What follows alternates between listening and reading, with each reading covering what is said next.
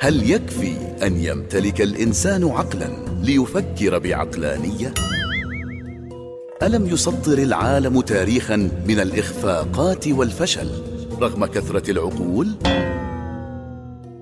أليس الإنسان هو الكائن الوحيد الذي يفكر بذكاء حتى عند القيام بأكثر الأعمال حماقة؟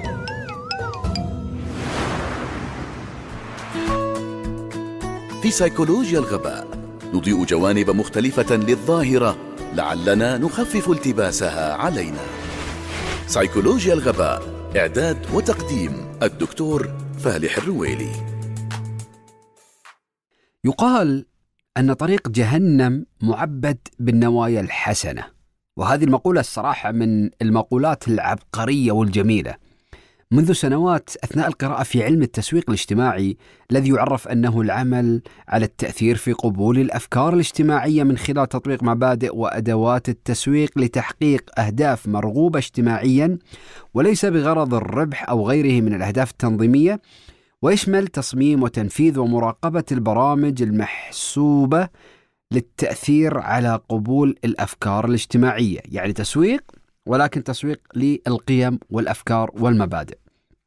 المهم أثناء تلك القراءة لقيت أن هناك حديثا في تلك الأبحاث والدراسات عن الطريق الجميل والشاعري والرومانسي واللطيف والجذاب من غير عذاب المؤدي إلى جهنم وبئس المصير. الطريق مختوم ومحسوم باتجاه جهنم. حلو جميل نعم في ورود حتى حاطين لك على على الزوايا شوي وفي دكان يبيع لك قهوة بعد تقدر تختار قهوة حلوة أو لا وإذا حبيت أنت شاي كرك اللي هو شاي بالحليب فتقدر تأخذ يعني من أثناء سيرك في هذا الطريق اللي يؤديك فيه إلى جهنم. فمثلا ذكر أمثلة عن عن هذا النوع من التوجهات والطرق الجميلة اللي توديك في 60 داهية فيقال حينما في إحدى التجارب حينما تدخلت طواقم التسويق الاجتماعي في ولاية ويسكونسن بالولايات المتحدة الأمريكية في توفير سيارات مدفوعة الأجر لشاربي الخمور من أجل التقليل من نسب الحوادث في الطرقات كان هناك هبوط في نسبة الحوادث. صح الحمد لله حلينا مشكلة حوادث الطرقات. وفي الوقت نفسه ارتفعت نسبة تعاطي الخمور بين السكان. يعني جوك يحلونها عموها ارتفع طبعا لما ترتفع نسبة التعاطي أو شرب الكحول والإدمان عليها بالتالي يصير عندك في مشاكل اجتماعية ثانية أكبر حتى من حوادث السيارات. صار تقول يا رب ترجع حوادث السيارات بس تخف عنا المشاكل الثانية ذات الطبيعة الاجتماعية. وفي مثال آخر في كينيا تبين أن الترويج لاستخدام الواقي الذكري أدى لزيادة بين الرجال الذين لديهم أكثر من شريك جنسي واحد. بمعنى تم التخلص من ثقب الباب عن طريق خلع الباب بالكامل. وهذه المشكلة بالمناسبة ليست في كينيا فقط أنا أشرت لها أني قرأتها في دراسة.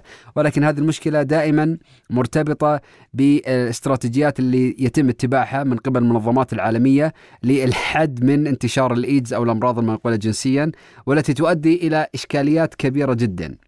في عام 2007 زرت منطقة دارفور بالسودان ولقيت بعض القرى دون زراعة. الأرض خصبة والمياه متوفرة بس ما في زراعة. فلما سألت اكتشفت أن المنظمات الدولية لما وفرت الطعام لأهل تلك القرى قعدوا عن العمل. صاروا يقولون ليش أشتغل وأعمل وأجد وأجتهد و... وأتلقى المشاق وأزرع وأحرث يا حبيبي. وكل شيء راح يصلني على البارد المستريح. يعني كان التدخل أدى إلى هذه المشكلة حصول نوع من التواكل لدى أولئك المزارعين اللي عايشين في قرى وفي مناطق زراعية. يا سادة تدخلات التسويق الاجتماعي يجب أن تكون محسوبة خصوصا أن السلوكيات المحفوفة بالمخاطر هي اختيارية شخصية غير عقلانية تقودها العاطفة وبهذا على الناشطين في محاربة الظواهر المرضية داخل المجتمع أن يتوقفوا تماما عن تدخلاتهم غير المحسوبة وغير المدروسة، أذكر أني في عام 2017 شاركت في حملة لمناهضة التحرشات الجنسية بالأطفال. ولقيت أن الشعار الأبرز الذي أرادوا استخدامه مع الأطفال كان جسدك ملكك ثم يتبعونها بمقولة لا تجعل أحدا يلمسه أو غيرها من المقولات، المهم الجسد ملك. جسد جسدك يا طفل هو ملكك.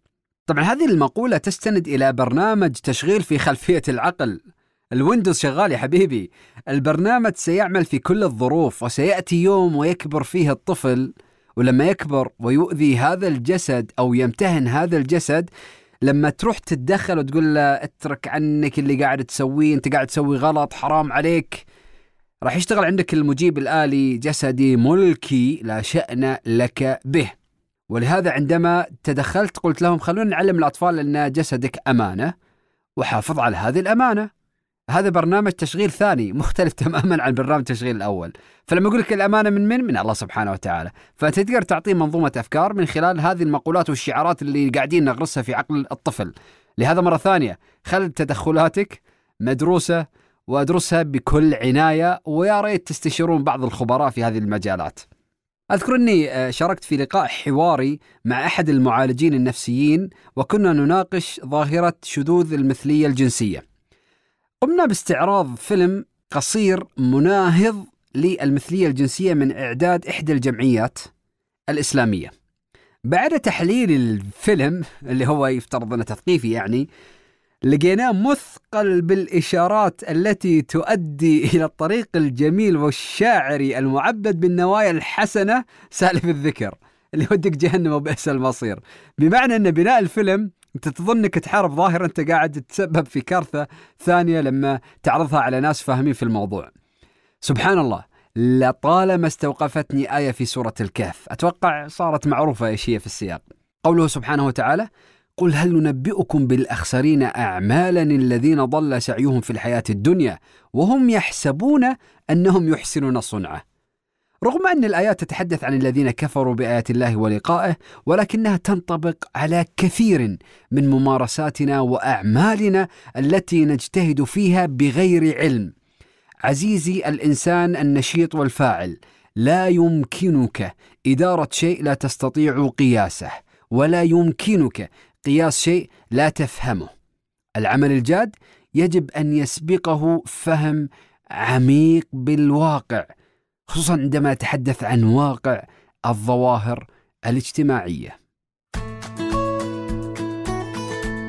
سيكولوجيا الغباء إعداد وتقديم الدكتور فالح الرويلي